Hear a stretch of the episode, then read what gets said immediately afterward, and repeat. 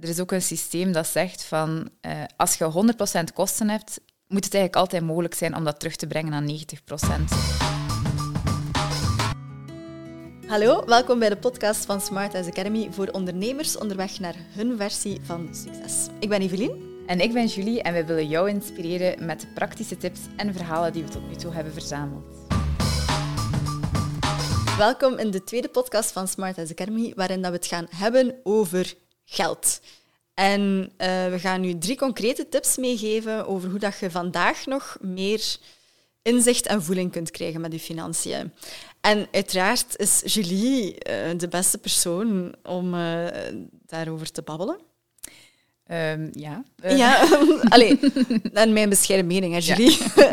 maar ik denk dat als accountant dat je daar best wel wat inzichten in hebt. Ja, dat klopt. Ik, um, ik merk dat het soms misgaat um, op het moment dat mensen te veel vanuit hun buikgevoel naar hun cijfers beginnen te kijken. Ja. of ondernemen vanuit het buikgevoel en kijken naar hun bankrekening en op basis daarvan beslissingen nemen.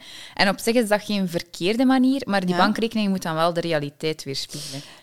Daar gaat dan vaak wat voilà, mis. Want uw bankrekening weerspiegelt niet altijd wat uw huidige situatie... Allee, uw, uw bankrekening zegt niet alles. Het is een momentopname, maar eigenlijk is een deel van dat geld niet van u, of moet er nog een, een deel van het geld dat, dat wel van u is nog toe... Allee, het is, het is ingewikkeld. Het is ingewikkelder dan dat in het begin, hè, wanneer dat mensen starten en wanneer dat de activiteit nog klein en beperkt is, dat je op dat moment dat waarschijnlijk wel juist kunt aanvoelen en mhm. dat je uh, weet van ik moet nog zoveel ontvangen van die klant en die leverancier moet ik nog betalen. Maar een keer dat een onderneming begint te groeien, is dat eigenlijk onmogelijk om dat gewoon nog op die manier te bekijken. En dan heb je ten eerste ook systemen nodig.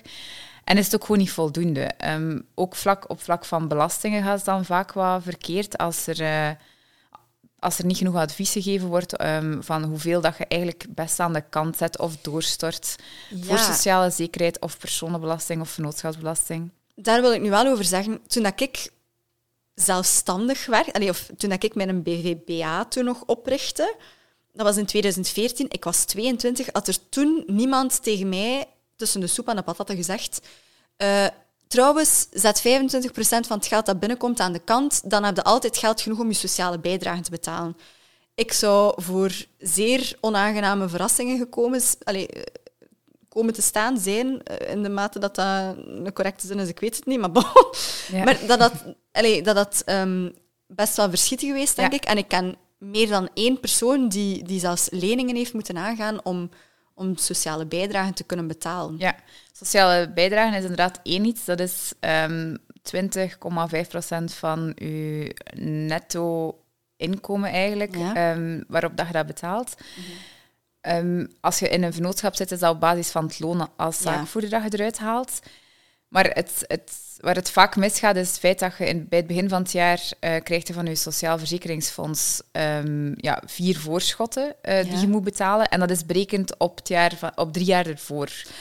Of, dus eigenlijk toch compleet achterhaald meestal. Ja, maar zij moeten het ook ergens op berekenen. Zij weten natuurlijk niet wat dat je huidige inkomen is. Het is eigenlijk aan jou of aan jouw boekhouder om ervoor te zorgen dat dat op de juiste basis berekend wordt voor dat jaar. Dus dat brengt me eigenlijk tot de eerste tip. Zorg ervoor dat je een duidelijke doelstelling maakt voor het jaar dat net mhm. begonnen is. Hè. Um, op basis van welke inkomsten verwacht je, welke kosten zijn je vaste kostenstructuur, heb je bepaalde investeringen gepland.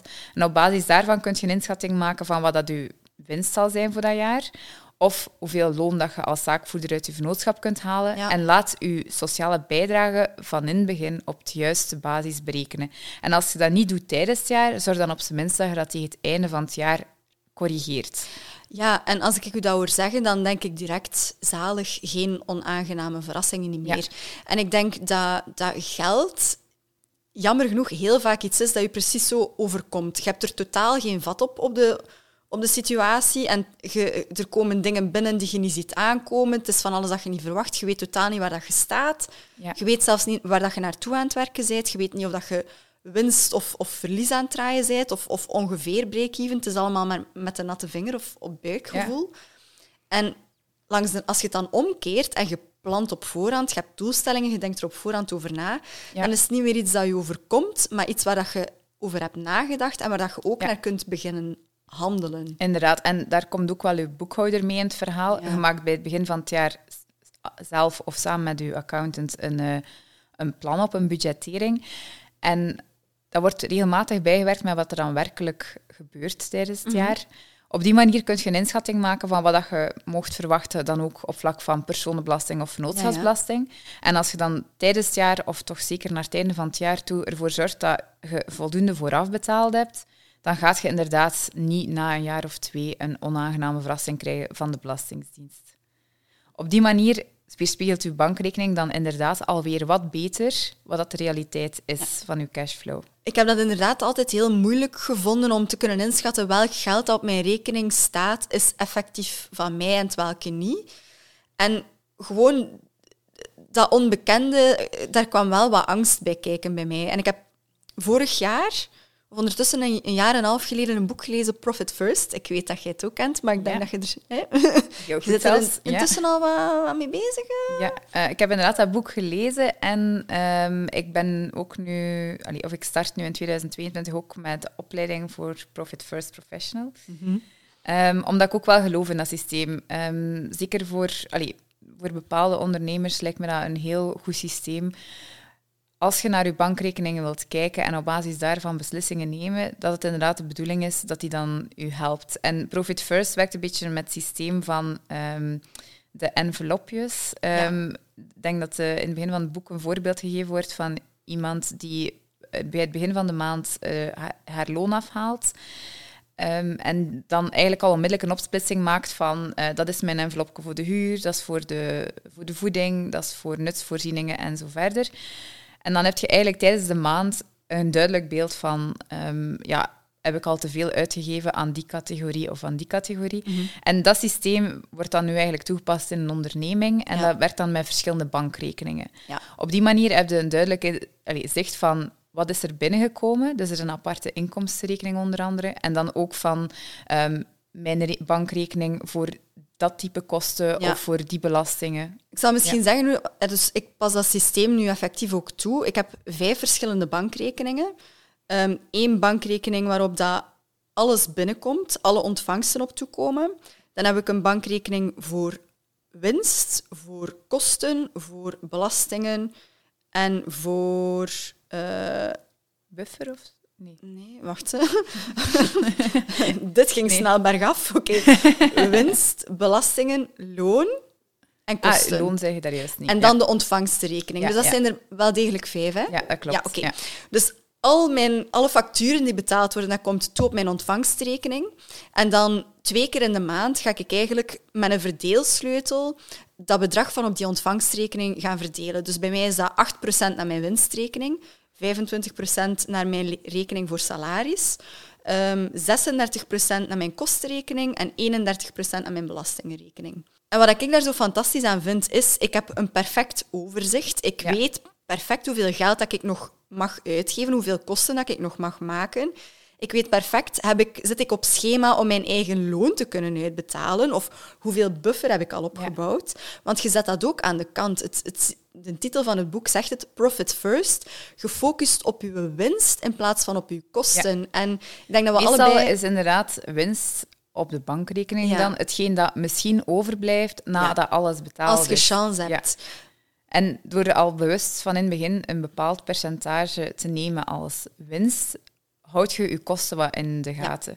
Dat, dat is eigenlijk ook vooral de doelstelling, los van Profit First, maar ook gewoon in het algemeen, is dat je als ondernemer inderdaad ook je kosten goed in de gaten houdt. Want als je daar zelf geen overzicht van bij hebt, zelfs in privésfeer ook, als je gewoon eh, uitgeeft naarmate wat er op je bankrekening staat, dan kun je daar wel een keer serieus van verschieten. Ja, inderdaad. En ik denk ook dat vaak een, een kwestie is van wat dat je aandacht geeft, groeit. En, en dat is heel spijtig. En ik heb dat ook pas door sinds ik dat boek gelezen heb. Als ondernemer focust je heel hard op kosten. Kosten maken, kosten maken, kosten maken. Dat zijn al mijn kosten. Maar je, staat niet, je denkt zelfs niet na over je winst. Dat, dat was vaak iets dat ik op het einde van het jaar maar hoorde. Of zelfs nadat mijn boekjaar al lang afgesloten was. Van, ah, je hebt winst Ja, gemaakt of, of, of net niet.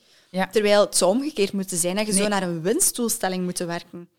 Er zit daar zelfs nog een, iets anders onderliggends in ook. Ehm, er zijn vaak ook ondernemers die echt bewust gefocust zijn op kosten maken. En dat is dan ook een een, ergens een verkeerde mindset. Mhm. Nuttige kosten maken, ja, daar sta ik volledig achter. Maar zo het zinnetje, ik moet kosten maken van mijn boekhouder, dat zal zeker niet van iemand komen die bij mij klant is. Ik vind dat walgelijk. uh, omdat je als ondernemer toch als doel zou moeten hebben, ik wil een winstgevend bedrijf hebben, ik wil vooruit geraken, mhm. ik wil mijn onderneming doorgroeien. Dat, dat doe je niet door te zoeken naar waar kan ik nog extra kosten in maken investeren in iets nuttigs is iets helemaal anders. Dat begrijp ik volledig. Mhm. Maar um, ja, het moet een winstdoel zijn. En door dan inderdaad met een systeem te werken waar je al van in het begin zegt van volgens mijn berekening gaat mijn winst zoveel procent zijn van wat dat binnenkomt ja. na belastingen. Als je dat aan de kant zet, dan heb je daar al wat meer, allez, een beter zicht op, inderdaad. Ik gebruik dat Profit First systeem nu ongeveer een jaar. En het is inderdaad wel zo dat um, die extra bankrekening en extra geld kosten. Maar dat is mij dat geld ook waard, want dat geeft mij een enorme gemoedsrust. Ik heb een overzicht, ik weet perfect waar dat ik sta. Op, ik kan gewoon mijn, mijn bank-app open doen en ik zie perfect hoeveel kosten dat ik nog mag maken, hoeveel buffer dat ik heb hoeveel winst dat ik, dat ik ga maken, want ik heb het op voorhand aan de kant gezet, ik heb het verdeeld. Mhm. Dus die gemoedsrust is enorm veel geld waard van mij. En langs de andere kant, in het boek is er, staat er ook een principe van die tube tandpasta. Ehm, als je een volle tube tandpasta hebt, dan leg je een dikke saucis op je tandenborstel en dan borstelt je maar weg. Ja. Dat is eigenlijk zeer verspillend. En op het einde, met het laatste stukje van je tube tandpasta, doe je veel langer. Het is een beetje hetzelfde met je bankrekeningen. Als je een groot bedrag op je rekeningen ziet staan, dan heb je veel sneller de neiging om grote kosten te maken. Ook al is dat geld misschien niet helemaal van u en komt je achteraf in een ambetante situatie. En zelfs als het van u is, dat is ook zo'n beetje het systeem van mensen ja, beginnen met werken en verdienen stelselmatig meer en meer, maar mhm. meestal groeit dat uitgavenpatroon ook mee daarmee. Ja. Maar door er dan eigenlijk gewoon terug bewuster naar te kijken, ziet je hier en daar vaak ook wel dat je bepaalde kosten maakt waar dat je misschien zelf allee, weinig aan hebt of waar dat je misschien toch een keer iets wilt herbekijken. Mhm. En van eigenlijk het bewustzijn, dus dat Profit First systeem en ook gewoon hoe dat wij het ook wel graag doen, gewoon door te budgetteren dan mhm. op zich. Hè. Zij er bewust van bepaalde kosten en geeft ook de kans om na te gaan van uh, waar kan ik nog besparen. En er is ook een systeem dat zegt van uh, als je 100% kosten hebt, moet het eigenlijk altijd mogelijk zijn om dat terug te brengen naar 90%. En vanuit die 90% wil dat eigenlijk zeggen dat je altijd de mogelijkheid hebt om 10% van je inkomen te sparen. Dus dat is inderdaad ook een, een doelstelling die je zou kunnen nemen, is van, van hetgene wat ik nu dit jaar ga verdienen, zoveel gaat naar winst, zoveel gaat naar loon. En vanuit mijn netto-loon ga ik zoveel of zoveel procent aan de kant zetten als buffer. Ja, en ik denk dat dat inderdaad al een perfecte derde tip is, omdat die beslissing nemen en dat percentage aan de kant zetten, dat zorgt ervoor dat je gaat kijken naar wat er gebeurt met je geld. Dat je gaat kijken naar de kosten die je maakt. En dat is eigenlijk exact wat je moet doen om voeling te krijgen met wat er met je geld gebeurt, met je huidige financiële toestand. En een keer dat je weet, wat is mijn situatie nu, kun je ook gaan nadenken over hoe wil ik het graag anders en dan kunnen beslissingen beginnen nemen van hoe ga ik daar naartoe werken eigenlijk koppelt dat een beetje terug naar onze vorige podcastaflevering, mm waarin dat we duidelijk gezegd hebben van als je start met een duidelijk doel, ja. heb je veel meer kans dat je dat doel behaalt, omdat je vanuit dat doel vertrekt en dat je een actieplan daarnaar toe, in een actieplan daar naartoe werkt. Ja.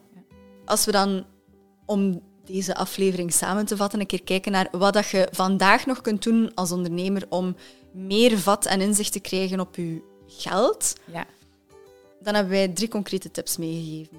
Ja. Um, eerst en vooral start met een budgettering. Dus dat wil zeggen een overzicht van uw inkomsten en uw uitgaven voor dit jaar. Mhm. Als je naar uw bankrekening kijkt, zorg dan dat die de werkelijkheid weerspiegelt. En eventueel werkt je dan met een systeem à la Profit First, waarbij je met verschillende rekeningen werkt voor verschillende categorieën. Mhm. En als derde tip, Kijk naar je kostenstructuur en kijk of dat je die met 10% kunt terugdringen, waardoor dat je een extra buffer kunt opbouwen. Voilà, we weten weer wat doen vanavond. um, en naast al deze superhandige praktische tips toepassen, um, kunt je misschien ook ons volgen op de socials. Uh, at Academy op Instagram. En als je nog meer zicht en grip wilt op uw cijfers, dan uh, zou ik u ten sterkste aanraden om uw plaats te reserveren in het webinar van Julie binnenkort, um, waarin zij u nog veel meer uh, tips gaat geven en heel concreet zes mindshifts, money mindshifts, die je zo snel mogelijk moet maken als ondernemer. Uh, je kunt uw plaats reserveren op www.smartasacademy.be en dan zien wij u heel graag terug in onze volgende podcastaflevering. Tot dan!